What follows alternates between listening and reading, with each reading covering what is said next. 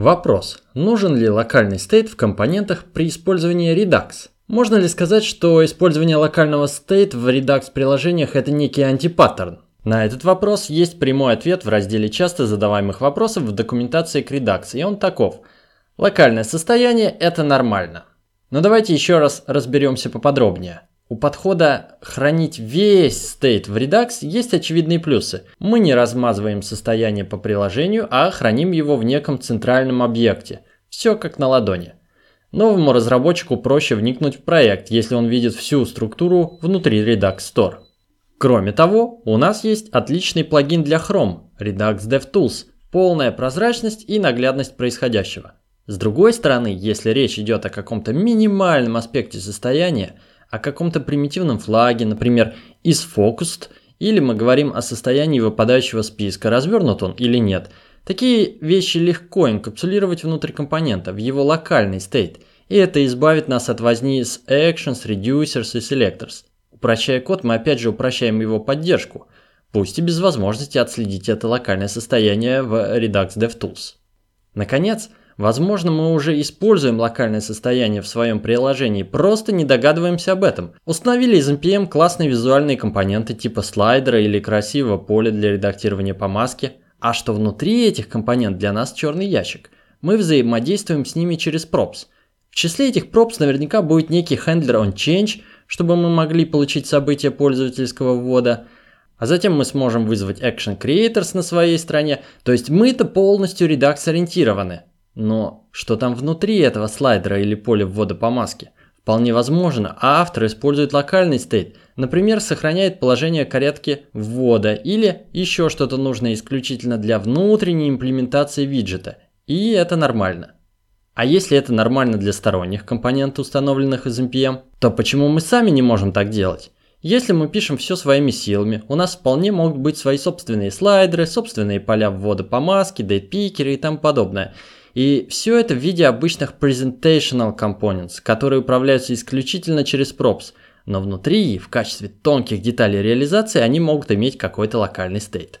Итак, локальный стейт внутри компонент в Redux приложении это нормально, и это никакой не антипаттерн. Но хотелось бы сформулировать какие-то правила или лучшие практики, когда использовать локальный стейт, а когда хранить данные в Redux Store. Вот несколько простых вопросов, сформулированных в документации Redux, ответив на которые мы сможем сделать выбор. Первый вопрос. Требуются ли эти данные в разных частях приложения? Если да, их стоит хранить в Redux Store.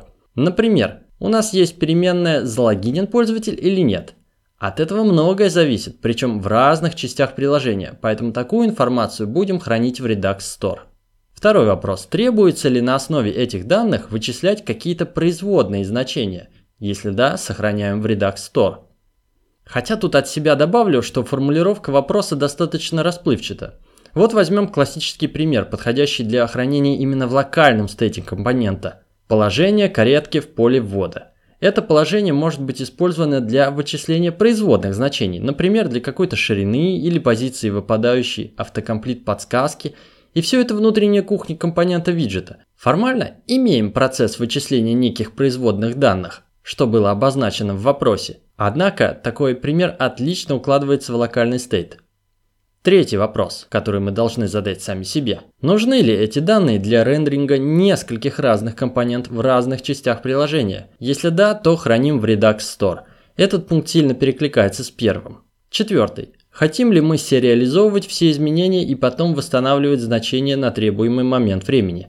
Например, для реализации функции undo или time travel дебага? Если да, то храним в Redux Store. Пятый. Хотим ли мы кэшировать данные, чтобы не делать лишних запросов к серверу? Если да, то храним в Redux Store. На этой же странице из документации Redux есть несколько ссылок на более полные статьи с примерами. Из них отмечу две. Первое. Where to hold React Component Data. State, Store, Static and This. И вторая. The five types of React Application State. Ссылки прилагаю в шоу-нотах. Если уже заговорили о локальном state, то отмечу еще пару моментов безотносительно Redux. Первый антипаттерн – это хранение данных в локальном state, которые не используются в методе render. Локальные данные для компонента, которые не используются внутри render, не стоит хранить внутри state. Их следует положить непосредственно в сам инстанс компонента, то есть выполнить присваивание в this. имя какого-то свойства, которое вы сами придумаете. Например, таймауты, токены для отмены асинхронных запросов или веб-сокет соединения. Им не место в объекте state. Эти ссылки нужно хранить в this. Во-вторых, локальный state это такой state, который не зависит от props. Если же наш локальный state полностью может быть вычислен на основе props, то мы быстро обнаружим себя в ситуации, когда постоянно этот state перевычисляем и обновляем в методе компонент will receive props, и если так, то на самом деле это уже никакой не локальный стейт, тут вообще стейт не нужен.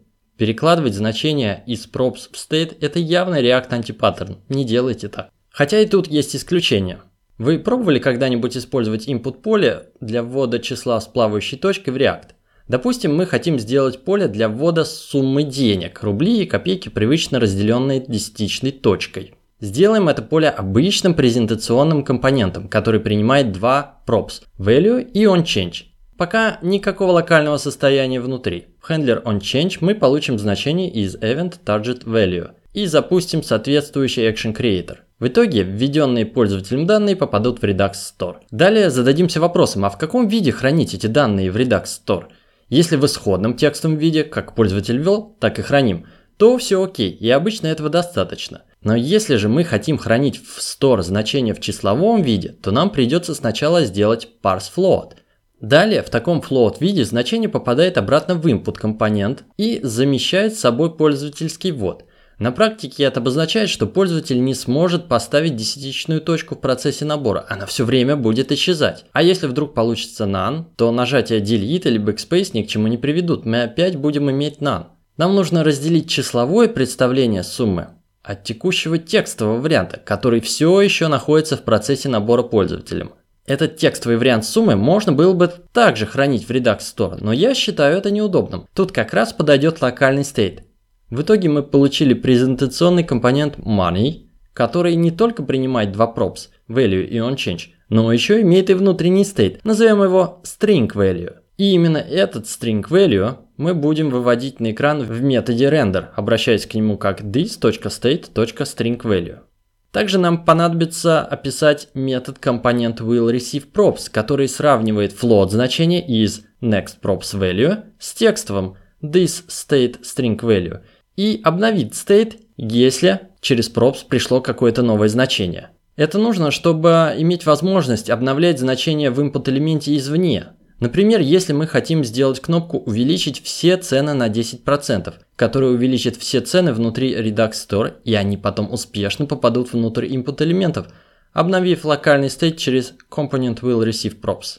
Таким примером я мог окончательно запутать. Храним в Redux Store производные значения после parse float, а потом еще синхронизируем props с локальным state через Component Will Receive Props. Звучит как целый букет антипаттернов. Этот момент неплохо описан во второй статье, которую я рекомендовал выше. The Five Types of React Application State. Ссылка в шоу-нотах. И он там называется Control State. Так автор назвал некий внутренний стейт элементов управления на странице, который может не соответствовать и, скорее всего, не будет соответствовать бизнес-модели данных, хранимой в Redux Store. Мне кажется, чтобы почувствовать все тонкости, плюсы и минусы паттернов и антипаттернов работы со стейтом, их все нужно попробовать. Но на эксперименты требуется время и желательно реальные продакшн задачи, а это не всегда возможно. Так что подкаст вам в помощь. Тема управления состоянием большая интересная. Много всего хочется обсудить, асинхронный против синхронного стейта, как правильно пользоваться методом setState, как хранить состояние в компонентах-функциях. Но отложим это до следующих выпусков. Тем временем пишите на React и процветайте.